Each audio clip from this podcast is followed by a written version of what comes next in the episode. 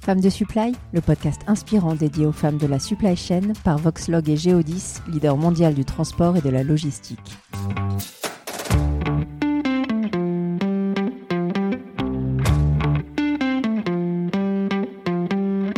Elles sont directrices logistique ou transport, caristes, préparatrices de commandes, data scientists ou bien encore supply chain manager.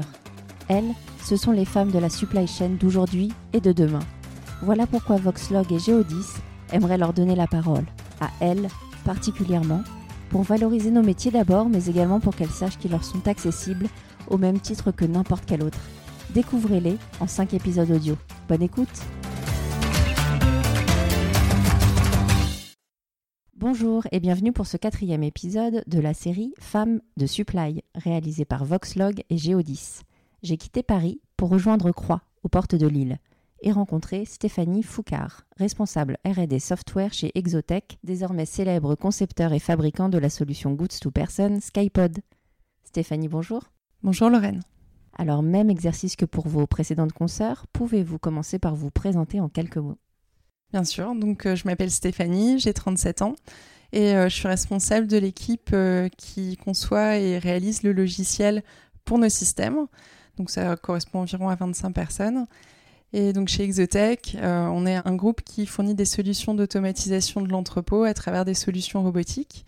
On est en pleine expansion, notamment à l'international. On équipe des entrepôts un peu partout en Europe, au Japon et en Amérique du Nord. Et on travaille pour des secteurs du e-commerce jusqu'à l'alimentation de lignes de production pour l'industrie.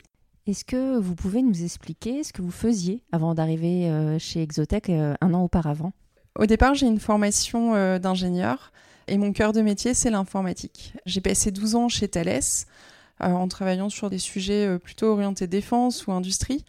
Il y a quelques années, j'ai rejoint un éditeur euh, de WMS en tant que directrice de production et c'est là que j'ai découvert la logistique. Alors, la découverte de la logistique, comment ça s'est passé? J'avais une vision assez simpliste de la logistique et je me trompais finalement pas mal sur le sujet. C'est vraiment quelque chose qui est au centre de l'entreprise, qui permet euh, de répondre aux promesses clients, de livraison, de rapidité, d'efficacité.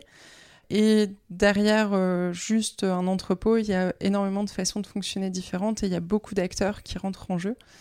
Et donc c'est finalement quelque chose de très intéressant et de, de, très vaste comme sujet. Alors même si on est ingénieur informatique, on ne sait pas forcément ce que veut dire WMS au départ, sans connaître la logistique. Non, pas du tout. Surtout que dans les domaines sur lesquels j'ai travaillé, c'était vraiment très éloigné. J'avais vraiment pas de connaissances particulières euh, dans le domaine, mais c'est aussi ce qui est intéressant et ce qui a fait que j'ai choisi l'informatique d'ailleurs au départ. C'est la volonté de travailler sur différents sujets, dans différents domaines, ce qui est possible par l'informatique. Et finalement, euh, quand on me proposait de travailler sur ces sujets logistiques, j'ai voulu découvrir et voir ce qu'il y avait derrière. Qu'est-ce qui vous a plu? La complexité euh, du sujet, parce que c'est un environnement qui a beaucoup de contraintes, avec euh, des engagements de résultats qui sont forts, et donc du coup ça veut dire euh, de notre côté avoir des solutions qui sont performantes, qui sont fiables, et du coup c'est vraiment des, des, enjeux en tant que professionnel qui font que c'est des défis qui sont très intéressants à relever. Et puis ça permet aussi, à travers la logistique, de découvrir encore le cran d'après, c'est-à-dire que j'ai pu découvrir euh, le retail que je connaissais très peu. J'ai pu découvrir aussi d'autres pays euh, à travers euh, des clients qui sont situés au Japon avec lesquels j'ai pu travailler. Donc c'est beaucoup de découvertes à travers ce prisme-là. La découverte, c'est ce que vous recherchiez peut-être étudiante, adolescente. Est-ce que ça a été vraiment une des clés du choix de l'informatique? Oui, tout à fait. Je suis de nature assez curieuse et j'ai choisi une école généraliste aussi pour ça. Et finalement, arrivé en dernière année, j'ai eu envie de me spécialiser dans l'informatique et j'ai fait un master euh, recherche en ce qui s'appelle maintenant l'intelligence artificielle pour euh, vraiment creuser ce sujet-là et pouvoir travailler sur des systèmes euh, complexes parce que j'ai toujours aimé la science, la technologie et c'était un bon point d'entrée vers plein de domaines. Alors vous me disiez quand on préparait l'interview que vous aviez fait euh, l'école des mines. C'est comment l'école des mines? Est-ce que euh, est-ce qu'il y avait beaucoup de filles? Eh ben oui, en fait, il y avait pas mal de filles. Euh, c'est une école d'ingénieurs généralistes, donc ça regroupe beaucoup de profils différents. Donc il y a une certaine mixité, même si dans mon entourage proche, il y avait quand même plus de masculins que de féminins. Parce que l'informatique, on a beau dire, c'est un préjugé, hein, mais euh, c'est vu quand même comme un univers assez masculin, euh, idem pour la robotique, idem pour la logistique. Est-ce que ça, c'est quelque chose qui vous a posé problème, vous, à un moment donné, ou vous êtes juste jamais posé la question? Dans les faits et dans les chiffres, c'est une réalité. Il y, a, il y, a, vraiment beaucoup moins de femmes que d'hommes dans les équipes. Mais c'est pas un problème de compétence, c'est pas un problème de qualification. C'est plutôt qu'il n'y a pas beaucoup de candidates parce que très longtemps avant, euh, dans les choix d'orientation qui sont faits très tôt, depuis le lycée, les filles sont pas encouragées à poursuivre sur des, carrières scientifiques, alors que euh, toutes celles que j'ai euh, dans mon équipe ou dans les équipes aux alentours sont très douées, très compétentes. Donc c'est vraiment une question de préjugés et d'a priori. Alors comment vous, vous avez réussi à déjouer tous ces préjugés et ces a priori? Eh ben, je crois que déjà, je me suis rarement posé la question, finalement. J'ai eu la chance que mes parents euh, m'aient jamais dit euh, fais pas ça, c'est pas pour les filles. Et donc, finalement, j'ai toujours plutôt écouté mes, centres d'intérêt et mes envies. Et quand ça me menait sur des chemins qui étaient euh, plutôt typés masculins, il n'y a jamais eu personne pour me dire que je pouvais pas ou que, ou que c'était pas pour moi. Et donc finalement, quand on ne sait pas, et eh ben on fait ce qu'on aime.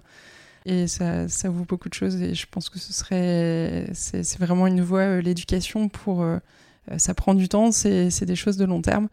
Mais c'est comme ça que euh, les, secteurs vont s'ouvrir et que euh, les femmes pourraient vraiment euh, découvrir des métiers passionnants qui sont liés à des sujets techniques. Alors vous, vous êtes à la tête d'une équipe d'environ 25 personnes. Vous m'avez fait visiter les locaux et j'ai bien vu que dans l'open space, il y avait quand même beaucoup, beaucoup d'hommes, majoritairement. Comment ça se passe? Est-ce que est-ce que c'est juste comme ça? Il n'y a pas de CV de filles qui tombent Et puis, est-ce qu'il y a une difficulté à être aussi une femme manager d'une majorité d'hommes? On a assez peu de CV, en effet, on a assez peu de candidatures féminines et euh, toutes celles qui m'écoutent et qui pourraient euh, se reconnaître si elles veulent nous rejoindre, euh, je les recevrai avec grand plaisir. Mais en réalité, non. J'ai dans ma carrière euh, eu très peu de remarques venant d'hommes. C'est plutôt les femmes qui s'auto-limitent dans ce qu'elles peuvent faire ou qui se disent que ça les intéressera pas, qui écoutent les préjugés. Mais finalement, quand on découvre les secteurs et quand on découvre l'activité euh, pratiquée au quotidien, il n'y a aucune raison que ça plaise moins aux, femmes qu'aux hommes. Mais par contre, le fait d'avoir une mixité, ça c'est vraiment intéressant parce que dans une équipe, plus on a de regards différents, d'horizons différents, que ce soit euh, à travers la, culture ou, le sexe, plus on a une équipe qui est riche et qui est capable de trouver des solutions innovantes. Et puis il y a double difficulté presque dans le secteur, c'est que au-delà du problème de la féminisation, il y a un problème d'attractivité. Est-ce que vous, c'est quelque chose que vous ressentez encore aujourd'hui, euh, que la logistique c'est un peu le parent pauvre euh, de l'économie française, alors qu'on sait très bien que ça a du poids, hein, mais, mais en termes d'image, c'est pas toujours incroyable. Oui, le secteur a du mal à recruter, euh, hommes comme femmes. Parce que quand on pense logistique, on pense entrepôt, on pense pénibilité, cadence, 3-8. Euh, Alors ça en fait partie, c'est vrai. Mais euh, pas seulement, on a notamment un certain nombre d'acteurs qui proposent des solutions comme nous on le fait, qui améliorent l'ergonomie de l'entrepôt et qui rendent le travail à plus forte valeur ajoutée, le travail humain. Mais au-delà de ça, la logistique, c'est pas que ça, c'est pas que opérateur en entrepôt. Il y a des postes un peu partout pour gérer le transport, pour gérer les plans d'approvisionnement, pour euh, gérer l'informatique qui soutient tout ça. Et finalement, euh, c'est très réducteur de considérer euh, que la partie très opérationnelle de la logistique, il y a plein d'autres choses à faire. Alors, est-ce que vous pouvez justement nous expliquer un peu quelles sont vos activités au quotidien? Alors mon quotidien, il est très varié. Mon métier aujourd'hui, c'est centré beaucoup autour de, mon équipe pour la faire grandir, pour accompagner euh, tous ses membres euh, dans leur travail. Mais c'est aussi euh, des activités autour du produit, sur la partie technique, sur de l'expertise, mais aussi fonctionnelle pour apporter des nouvelles fonctionnalités, des nouveaux modes logistiques pour répondre à un besoin client. Et donc c'est aussi aller à la rencontre de tous ces clients ou futurs clients pour euh, comprendre leurs besoins, pour euh, m'assurer que nos systèmes fonctionnent bien et que ça répond à leur contexte. Et donc, euh, j'ai aussi un travail de veille et d'expertise à faire sur ce plan-là. Donc, si vous étiez en face d'étudiantes là et que vous deviez les convaincre de vous rejoindre, qu'est-ce que vous pourriez leur dire? Eh ben, je pourrais leur dire que avant de se faire un jugement, je pense qu'il faut peut-être venir voir ce qu'on est capable de proposer, ce qu'on fait au quotidien et qu'il ne faut pas s'arrêter juste à un intitulé. Euh, mais derrière, aller voir la, réalité du terrain. Et puis euh, qu'il y a une variété tellement grande de postes et d'activités à faire que je pense qu'il y en a pour tous les goûts. Donc il ne faut pas hésiter à pousser les portes et même venir discuter avec des professionnels pour euh, se faire une idée plus précise de ce qu'on peut apporter. Vous, finalement, comment est-ce que vous envisagez votre carrière dans toutes ces perspectives-là qui s'offrent euh, au sein d'Exotech, au sein du secteur? Mon évolution, je la vois euh, liée à l'évolution d'Exotech. On est un, groupe en croissance, on a plein de produits qui sont en cours de développement, beaucoup d'idées, une, expansion à l'international. Et donc, euh, mon équipe est amenée à, se développer également. Donc euh, il y a plein de challenges, plein de défis dans les mois, les années qui viennent. Et donc mon poste évoluera avec l'évolution d'Exotech qui sera, euh, j'en suis sûre, euh, explosive. On va suivre ça de près. Merci beaucoup Stéphanie pour ce moment partagé ensemble et à bientôt. Merci à vous.